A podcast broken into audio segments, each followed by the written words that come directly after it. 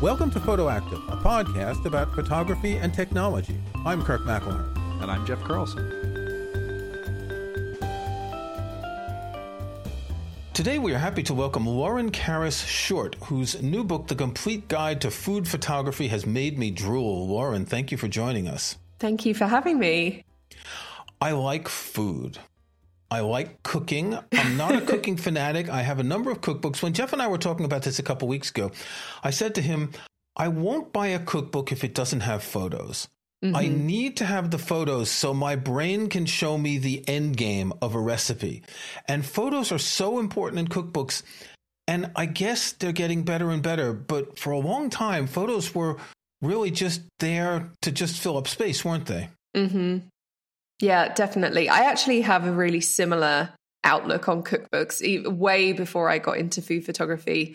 Even in cookbooks where some of the recipes have pictures and some don't, I'll tend to only make the ones that do because yeah, yeah, like you said, I want to see how it looks, and it's part of what makes cookbooks exciting and gives you a bit of a vision for the recipe. Did Did you get into this because you like cooking? I did, yeah. So um, I actually started off in a very different career in the the tax world. Um, I was working in London and then we moved to Switzerland and I got another job in tax. Um, I'd always loved cooking, knew I wanted to work in food in some capacity, but I wasn't quite sure what. I did an internship in a bakery for a while, um, sort of dabbled in my own cake business. Um, Tough hours working in a bakery. Yeah, it was really good fun. I really enjoyed it. Um, but yeah, that was, it was a great experience. Um, yeah. And then, you know, life happened. I was getting married and all sorts. So having a, a practical job made a lot of sense. So I got a job in tax, did all my qualifications, and I did enjoy it. Honestly, I worked with great people, um, but it just wasn't what I could see myself doing for the next 40 to 50 years. So I started a food blog on the side just as a hobby um, because I've always loved baking and cooking. And um, then what happened was kind of unexpected for me because I'd never really picked up a, a proper camera in my life before. Um, was that I just fell in love with the photography side of the blog and found that I was more excited to take the pictures of the food than to write the recipe. So then I was like, ah, okay, this could be a thing. And as I did it more and more, started to do a bit of freelance work and it, it kind of evolved into, yeah, where I am now. That's really interesting because most people would have dabbled in photography and sort of rolled this into an activity. The fact that you picked mm-hmm. up photography afterwards is I don't want to say unusual, but it's not the, the, the normal way. Most people don't do taxes and then get into photography. yeah. Um, yeah. I don't think so. It's still a skill that comes in handy sometimes, but I'm glad it's not my nine to five anymore. Hey, in a previous life, I worked for a consulting actuarial firm, so I know how you feel. Oh, okay. Yeah, you know that well. yeah. I was going to say, you're probably one of the few freelance photographers who like actually knows how to do their taxes and, and, and actually does their taxes. So like already you're a step up. Pro oh, tip, oh, word, open yeah. up a tax consultancy for freelance photographers because they Oh my word. Maybe that's my next move after this. So what I find uh, as I was looking through the book I mean, I, I had an idea about how this was done. I've seen things about food photography before, but it made me realize all the detail. It's like doing fashion photography, except with models that don't move and talk back to you. Mm-hmm. Yeah. Um, which I guess in is has its pros and cons. It's pros in the sense of it will do whatever you want it to do, but in another sense, you have to do everything with it that you want it to do. You can't just say, "Oh, could you just turn that way a bit?" or "Can you just look a little bit more shiny?" and fresh, please. it's it's a very involved type of photography. It's I guess it's like any other kind of still life yeah. photography where you're really in control of the environment and the yeah. subject. So yeah, it makes it quite a long process sometimes. Is it? I was wondering how long a shoot takes for you because we'll, we'll go into the details of the fact that you've got the mm-hmm um, the makeup artist for the food, which is the food stylist, and you've got the lighting to set up, exactly. and you've got to prep everything. Either if it's cold, you've got to be keep it in the freezer or the fridge, and all that. That's complicated. But w- what's the average time if you're shooting, let's say, a recipe where you're shooting anywhere from two or three to a dozen photos? I would say it does depend on the shoot, but probably the average would be one to three hours, maybe. Oh, that's not bad. Okay. Yeah, it's, I mean, it's definitely gotten quicker over the years. And there's some things that you just have to be quicker about, like ice cream Yeah. or something like that. um, and in those situations, I have a bit of a different process where I'll use a stand in first to make sure that the lighting and the composition and everything is is ready to go and then I can bring in the the food at the last minute. Um but yeah, I mean if it's a client shoot and the clients are here it can run longer depending how many different scenes and stuff, but an average, yeah, probably a couple of hours something like that. Okay, I would have expected it took more than that, but I guess you have your own studio, either home studio or not at home. Yeah, well, sort of at home. um I I I have Well, a studio for this could just be a spare room, right? Oh, absolutely. And for me, it wasn't even a spare room at the beginning. It was just a corner of my living room um, for quite a long time. And then it became a spare bedroom situation. And now I've just actually a few months ago moved into a dedicated studio space, um, which is a luxury for Yeah. sure. Um, and not something that's necessary, but it's definitely been something that I've really enjoyed having, especially when I've had clients and they've got space to actually be here and get involved, and everyone isn't on top of each Yeah. other. And yeah, it's it's very nice to have that, but it's not necessary. And I would imagine you don't have to do as much tear down setup here, or you know, a- after a long day of shooting, you can just leave your lights and everything there rather than taking yeah, everything down because you really want to have dinner and watch some TV or something. yeah, absolutely. That's actually been one of the most um, transformative things. Is just that that two hours that I was mentioning does not include the setup, tear down, preparation of the food. That's more like just the shoot. ah, So for sure, having a separate space is nice that I can leave soft boxes up and not have to, you know, constantly be taking things up and down, which does make the whole workflow of a shoot a bit more efficient as well. Do you have a kitchen in this studio? I do. Um, I kind of need to, it's don't sort you? Of just like a. Yeah, you do really. Um, obviously, when I was working at home, I had our home kitchen, and I could sort of ferry stuff between there and the bedroom. But now, um, my studio is is just kind of one big room, so I've got an IKEA kitchen in the corner, which works really, really well. Um, and I set it up in a way that it could also serve as a shooting space. So Right. if there needed to be a brand who needs something where they need photos of the cooking process or something like that, the kitchen itself can be used for that as well. So the first and I guess the most important element of this is lighting, isn't it? Yeah, absolutely. That's why I made it chapter one of the book. Because probably for most kinds of photography, right, lighting is the thing that will transform a photo the most. that was one of the first things that stuck out to me because normally, uh, and I'm generalizing in a big way, but um, you know, a, a book like this, you would talk about composition and placement and all of that, and so I was a little surprised that you Mhm. jumped right into lighting. But for food photography, because as you mentioned earlier, you're controlling everything. You're controlling the light, the ambient light, you know, everything, everything, and you want to have that control. Uh, can you tell us more and you know for people who who uh, don't have the book yet and may not have done much more food photography you go into a, a little bit of, of why the lighting is so important because you know like hey i've got a nice big window i'll just take some pictures there versus what you're talking about Yeah, absolutely. I think with food photography, the lighting is going to define the mood of the photo, and that can really depend on what it is you're trying to capture. Are you trying to get a rustic country scene where you're imagining, you know, some light coming through a little dark window into a wooden kitchen, or are you going for a modern, light, bright restaurant with very clean lines and a lot of light? those two lighting situations are very different. And if you try to light them the same, neither of them is going to have the right effect. So being able to control your lighting is probably for me, it's like step one of defining the story of the image that you're trying to shoot. Um, and then to me, next comes the composition and the props and all of that kind of supporting it. Because I think those things are a little bit more forgiving when it comes to creating a scene with a story and a mood. But the lighting, you can't change that.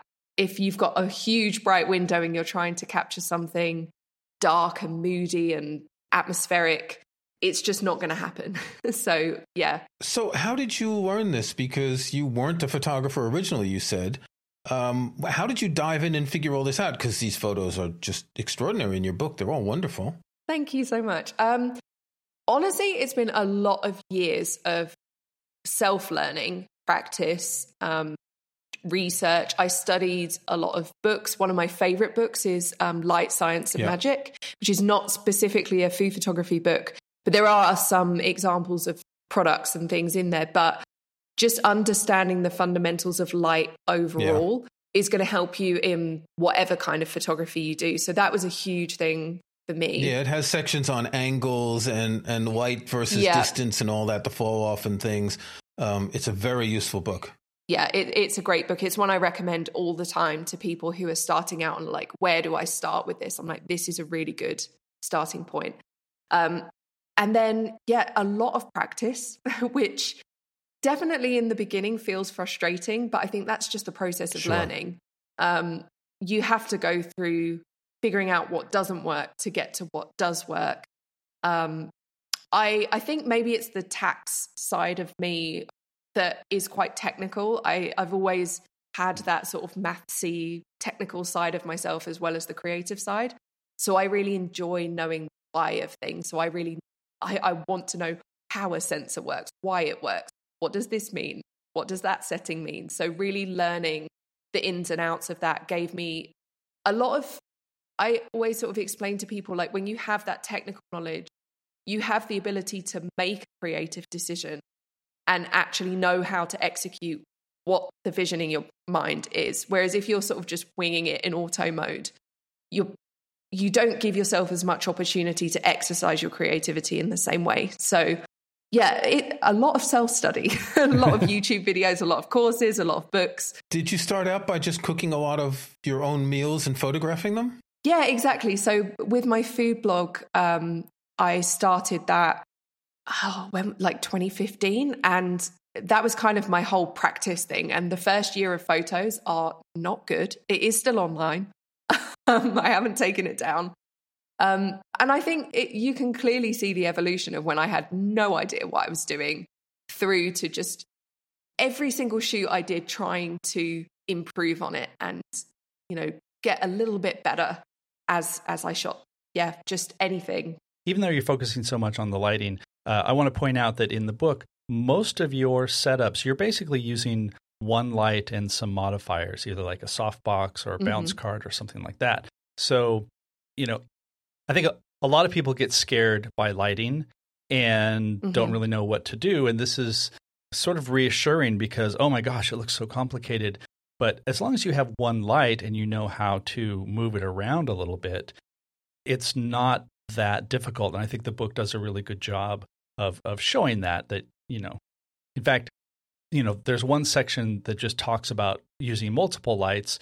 That that's really just kind of a quick overview. Do you find that mm-hmm. that that you're just not using multiple lights, or um, you know, is everything pretty much just your one light source and then uh, V cards and all of that?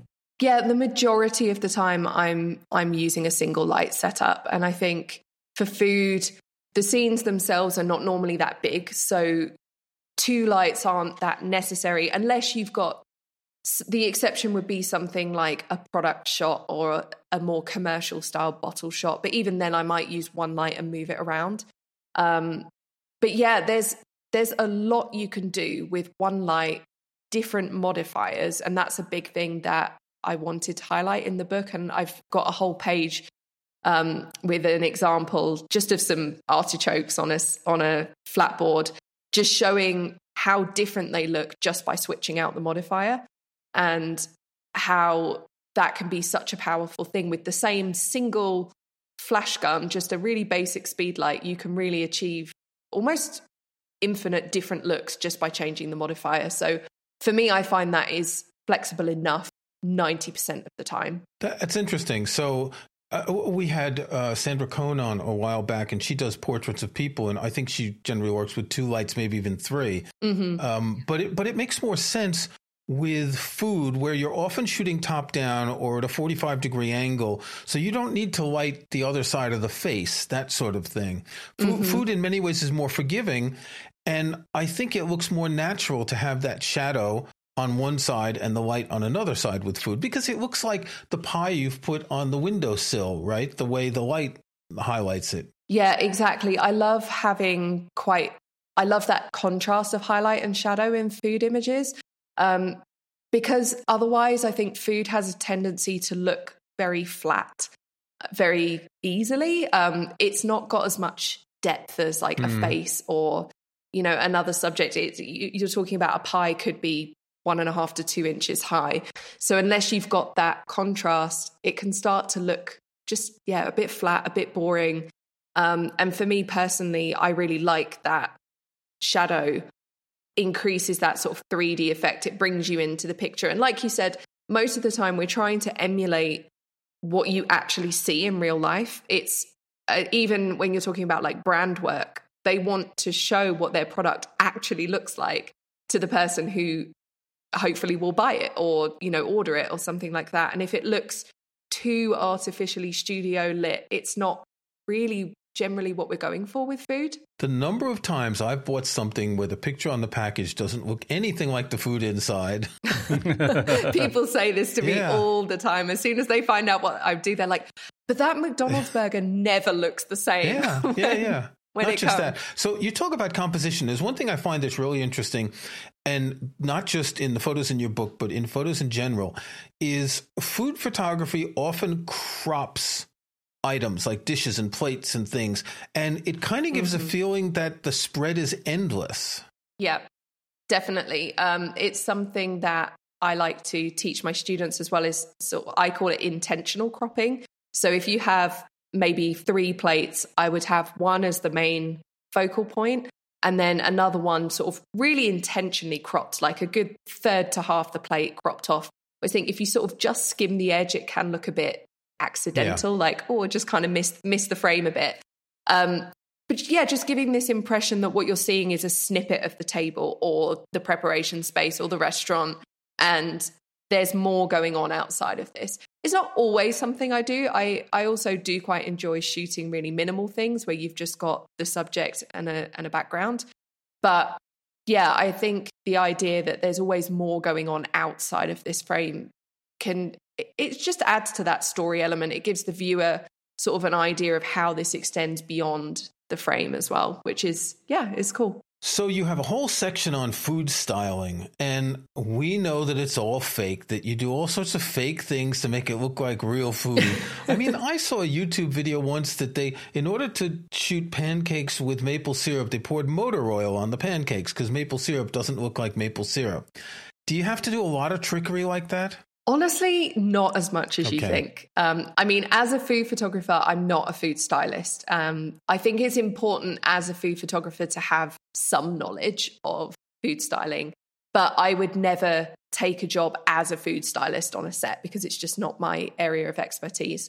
Um, I think the food photography definitely has a reputation for ice cream is mashed potatoes and everything like that. Yeah. And I think it it used to be like that more than it is now. Um, advertising standards have sort of tightened up. So if you're shooting something that is, you know, selling a product, the photo has to be of the actual right. product, which in my opinion is a good thing. Um, so it's definitely not something that I come across that often. More the things I end up doing is just altering the way I cook something or giving it a bit of a helping hand on set. So I typically like if I was shooting something, say with like broccolini on the side, I'm probably not going to fully cook it the way that I would if I was actually serving it. I'll undercook it a little bit or just blanch it so it looks really nice and bright and green and it it looks great, it looks fresh, but it's probably way too yeah. crunchy that you wouldn't actually serve it. Or give things a little bit of an oil coating. Um, ah, one of my yes. probably one of my more um, food styly tips that I do quite often is I have a little spray bottle filled with a mixture of 50% glycerin and 50% water. You can spray that on anything fruits, vegetables, glasses, and it gives that sort of beaded up con- condensation effect, but it doesn't run off or dry or melt. So it gives you more time. Okay. Um, so that's probably the thing that I would do the most common that you wouldn't necessarily eat directly. You mentioned time because time seems to be such a much bigger factor here. Uh, mm-hmm. you, you, know, uh, not only just trying to, to get things done in a in a you know good time for your time and clients' time, but the very few times that I've tried to do some food photography, it always seems like a race. Like this thing is going to wilt, this thing is going to melt. This, you know, it it it looked really good a minute ago, but then I had to you know mess with my light, and now it's just kind of like flopped dead. Do you have any tips or anything for dealing with with food? Particularly, I mean, I am sort of assuming that a lot of our listeners do not do this on the regular, and we'd like to, you know, get a glimpse into the professional side of things. Mm-hmm. So, how do you deal with, uh, you know, this this time crunch of having to deal with food that is not going to cooperate with you? Mm-hmm. Yeah. So, a huge thing for me is pre lighting. So, I'll always set up my scene with the props, even maybe just some stand in food. Like if it's a salad, I'll just throw a bit of lettuce in the bowl that I'm going to actually serve it in just to have something there. And I'll take all the shots I need to do all my lighting adjustments and, you know, get everything else looking how I want it to look. And then bring in that food fresh at the last minute. So I'm pretty much ready to push the shutter and get the shot. Um, I don't want something sitting there longer than it needs to be. Um, especially with things like ice cream, drinks that have ice, you know, you've got a very limited time with those things. So pre-lighting is one of the the most important things that I do and has really transformed sort of the quality of the subjects that I can shoot. Well, and it almost takes that pressure off as well because you have time to kind of play around with it without thinking like, oh, it's it's all going to wilt in front of me and now I'm rushing and this isn't so good and that's not how I want it to be. You're in Switzerland. Do you do all your ice cream photography in the winter with the windows open? Wouldn't that make it easier?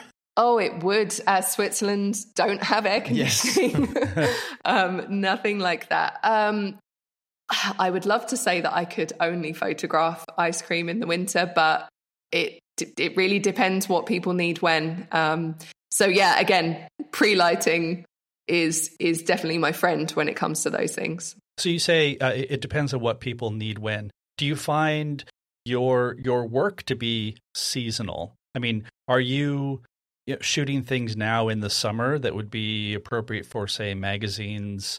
Uh, you know, like like winter dishes, holiday dishes, things like that, or mm-hmm. does it all not really subscribe to a time zone like that? It depends on the job. If it's a lot of the work I do is sort of with specific brands or things for their products. So it's not necessarily seasonal. Um, but for sure, we we have this thing. I'm I'm sure other photography niches, maybe fashion and stuff, have it as well, where we call it Christmas in yeah. July, mm-hmm. where everyone's sort of shooting for the winter in the summer. Which with food can be really tricky, especially in well, I I don't know about other countries, but in Switzerland, the food we have is very seasonal, yeah. which is a great thing in itself. I'm all for sustainability, eating berries in the summer and not eating them in November, you know, all of that kind of thing. Mm-hmm. But then when you've got a job that requires you to make a pumpkin soup in July and there's no pumpkins anywhere, then it, it can be challenging just sourcing the things that you need. Um, well, do you just fake it and put in some food coloring in a leek and potato soup, for example? I've never put food coloring in a leek and potato soup, but I, I think it would be if it was something where there could be a substitute, like, um, you know, you could use sweet potato instead of squash, or um, recently I had to make a cherry pie and I had to use frozen cherries, and like that was fine. Yeah. But if it's something like you need to do a whole baked squash, right? You, you need squash. squash. So it, it, it depends. Sometimes there are ways that you can get around it, but other times, yeah, it, it's just a it's just another complication. But it's just something I'm sure every industry yeah. has something similar. Another thing I wanted to mention that you cover in the book is a lot of the the, the post editing that gets done and and compositing things because mm-hmm. again, this is a thing where you want to try to get. I mean, like like everything, you want to try to get it as good as you can in camera. but um, I know that there are a few examples, and I'll also point people. Um, you made some videos that go along with this, and Yeah. uh, I I watched a video of you know you doing the spice cake, and to get this the the spice cake shot and the spoon and the drizzle of the caramel, like that required Mhm. compositing some images together. Um, how often do you find yourself doing that, and is it pretty complicated usually, or uh, just sort of basic Photoshop layering stuff? hmm Um, I would say I end up doing it quite often when I've got an action shot. So in the book, like you said, the caramel cake, um, there's sort of a cake sitting on a cake stand, and then I'm drizzling, or my food stylist is drizzling some caramel on the top. And uh, probably most of the time, you're not going to get the perfect sort of swizzle drizzle and the cake looking exactly how you want it to in the same shot because you might get that perfect drizzle way later in the shoot and by that time the cake is covered in caramel and it doesn't look great Yeah. um, so i end up compositing for most of those shots i almost go into them planning to do that um, sometimes it's also just a focus thing depending on how deep the subject is that i'm shooting it's almost like a, a little bit of focus stacking where I really want the front of the cake to be in focus, but I also want that drizzle to be really nice and sharp. So I might have to just move the focus and then shoot the drizzle. Um, but it's definitely for those kinds of things, it's not anything complicated. It it really is normally a two layer, maximum three layer Photoshop situation where I just mask it in and then do any cleanups. Well, there's an example in the book of a photo of a bottle of monkey shoulder whiskey where you took five photos and put them together in order Yeah. to get the different elements of the lighting just right. hmm Yes, so that's probably one of the more complicated compositing situations. And this is one of those things where the reason I did that was because I shot this as a one light setup to kind of show people that you can do it, not that necessarily you always would with a bottle or a drink. That's sort of where you might bring in multiple lights. So you have one doing the back glow, one doing the rim light, one doing the key light, Because of the glass that moves, that, that changes the direction of the light. Yeah, exactly. I mean, say you have a softbox on the side, if you've got it around enough to light the label, you're probably going to have a big Yeah. ugly strip down Yeah.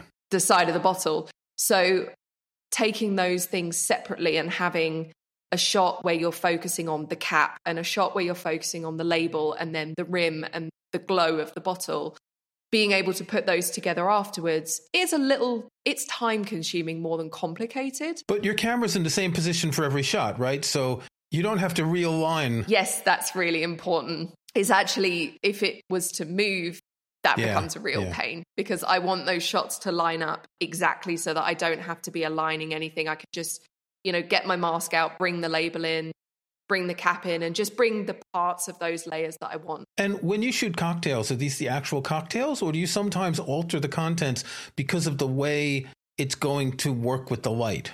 Um, no, I think with the cocktails, mostly they, or even, yeah, they're they're generally the real thing. Um, I mean, you could sort of think, well, if you're shooting a martini, couldn't you just shoot a glass of water? Wouldn't it look the same? No, because then you don't get the legs on the inside of the glass. Exactly. It it just doesn't behave Yeah. the same. Like alcohol does behave in a certain way. So even though it's they're both clear, But but you could just pour vodka or gin without making the actual martini. that is true. Yes, you could do. um, yeah, for I, sure. I speak as someone who has been learning cocktails in the second year of lockdown. Yes, that became our hobby as well. I have to say, I, I do enjoy a good Negroni now. Oh, I hate the Negroni. Oh God, that's terrible. I, I have perfected the martini, and I'm going to tell you the cranberry margarita. Equal parts of cranberry and lime juice now, um, of yeah. pure cranberry juice, not the kind of cranberry drink with sugar and water, but add Yeah. as much cranberry juice as lime juice, and it's a game changer. I'll have to try that because the margarita is also Yes. our favorite. Okay. So, what's next? Are you going to start working with a cookbook author, for example, to make a cookbook?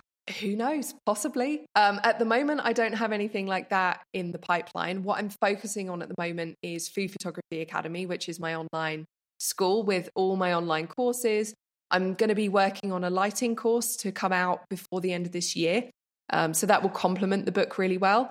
to have a lot of visual demonstrations of all the different lighting setups I do, flash tutorials, all of those things. So that's that's kind of my main focus at the moment. Um, yeah, continuing with YouTube and Food Photography Academy and seeing seeing where it goes. Okay.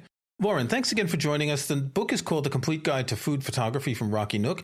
You can get this book for 40% off with the discount code Lauren 40 L A U R E N 40. Don't tell them this is like a special discount code. um, and if you are subscribed to our newsletter, we'll be giving away two copies of the book to lucky subscribers. You don't have to do anything, just subscribe to the newsletter, go to photoactive.co, sign up for the newsletter, and we'll only send you messages every two weeks when we have a podcast coming out, and you're automatically entered into the drawing. Lauren, thank you very much. Thank you so much for having me. Okay, time for our snapshots. What have you got, Jeff? Well, my snapshot this week is a webcam. Uh, I've written about webcams, especially at the beginning of uh, COVID lockdown, and uh, I found out about this new one. It's called the Insta360 Link. Now, Insta360 is a company. They've made 360 degree little handheld cameras, and they've moved into this this webcam. And let me tell you, the webcam market is so in need of something because most of them are just crap. Um, I I can put some links to articles that I've written about how most of them are what? Most of them are crap. They're terrible. Really? Yeah, okay. yeah, yeah. Most okay. most standalone webcams are based on really old technology. They just don't work very well. And so I think because of COVID and because of so many people working at home, we're finally seeing some innovation and, you know, companies actually not just skirting by on the garbage that they've had for a long time. So anyway, so what's nice about this Insta360 link, um, it's it. Let me uh, step back. It's expensive. It's like three hundred dollars for this. Okay. And so so this is going to be for somebody who you know has more dedicated needs. You are you know giving presentations. You are you know kind of presenting a a more professional image than you know just hey i'm a home worker and i'm going to check in every once in a while with my team kind of a thing. But what's interesting about it is it has basically a, a camera on a little gimbal arm that can move. And it has a mode where it will follow you. So if you are moving around it'll keep you centered but it can also change its its digital zoom. So maybe you're just showing your head or maybe your your head and torso or your full body if you're standing up. And there's a whiteboard mode where you can you know be like working on a whiteboard. And um, part of my interest in this is it's using a lot of ai technology. And if you for example hold your hand up to it just like like palm facing the camera it recognizes that and triggers that to switch between just a static mode to look at you versus follow you around. So it's it's a really interesting uh, application of technology. Um, I didn't buy this. I, I have this uh, out for review. I'm going to probably write about it for uh, my column in Popular Photography. But it's it's a cool idea, and I think for people who who really need higher quality, especially higher quality than what you're going to get on your your computer itself, uh, it's it's really pretty cool. So for all those people who are regular interviewees on cable news, buy this webcam. Oh my gosh. Because all of the bad webcams or the the the laptop looking up under their chins and and the bad lighting, it's incredible how bad it is. It, it is amazing how many people that you still see you know, three years into the pandemic that or sorry, two years, whatever it is. It's 500 years into the pandemic uh, that they, the 11,000th wave, the 11,000th wave that you have so many people on TV who are working from home. And you're right. You're like, oh, look, here's this respected individual, and I can see every hair in his nose because I'm basically just looking straight up his nose. It's it's amazing. So, uh, Kirk, what do you have this week? I got a new Mac. I got myself a M2 MacBook Air. Now, I bought one of these when it first came out. I bought it to review, and I was going to keep it, but I decided to return it because my M1 MacBook Air, it was nearly two years ago, the M1 MacBook Air came out. I bought it with 8 gigabytes of RAM and 128 gigabyte SSD, and it was fine. With my MacBook Air, I bought the base model, $999, 8 gigabytes of RAM, 256 SSD. With this one, I bought the same, but there's a problem with these uh, new Macs that if you get the 256 gigabyte SSD, it's a lot slower than the 512. And I'm talking, it's half as fast, maybe 53% as fast, but it's noticeable. You won't see this in all your real world activities, but what I do notice with the faster SSD is it's really snappy. It starts up a lot more quickly, etc. One of the reasons I decided to spec this out is because I'm thinking this is a laptop I'll keep five years. I probably mentioned this a couple years ago with the iMac, with the M1 iMac.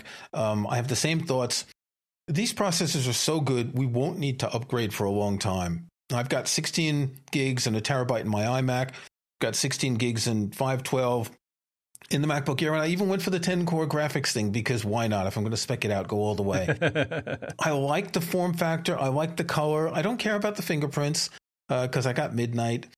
But I really think this is, they're not going to change this form factor for many years. And, and this is going to be a laptop I think that's going to last a long time. It's a lot more expensive than the M1 MacBook Air. They're still selling the M1 model. But if you don't have an M1 and you're just upgrading to an M processor MacBook Air, I'd strongly recommend getting one of these. I would also point out that uh, the battery life on these is amazing. And I have the the M1 Max MacBook Pro that came out at the end of last year. And just as a as a real world example, yesterday I had to take my car in to get it serviced. And so I went to a coffee shop and I was sitting outside in this outdoor seating and I opened up my laptop and I realized that I had forgotten to charge it and I had 30% uh, charge left. Now, on my old 16 inch Intel MacBook Pro that I had, that would have given me maybe 20, 30 minutes and I would have been out of luck, especially because I was sitting outside. There's no there's no power outside in in the little outdoor things that they've set up.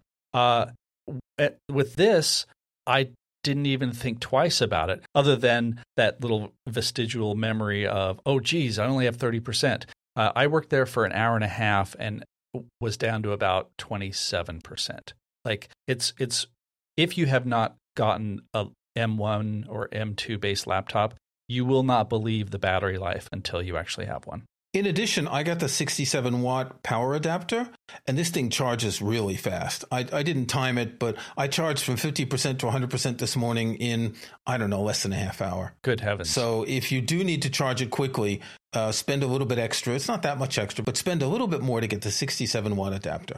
Okay, that's enough. It's dinner time, and I'm thinking about how the food I'm going to make for dinner is going to look. Now, this is going to really obsess me for a while here. time to go take some pictures. All right. Until next time, Jeff. Until next time.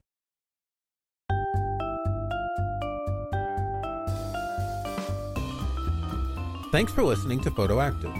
You can find show notes, including any photos we discuss in this episode, at photoactive.co. That's photoactive.co. We couldn't afford the M. You can join our Facebook group at facebook.com slash groups slash photoactivecast. That's photoactivecast in one word. You can subscribe to Photoactive in your favorite podcast app or on Apple Podcasts. See the links on our website. And think about leaving us a rating or review in iTunes or in your podcast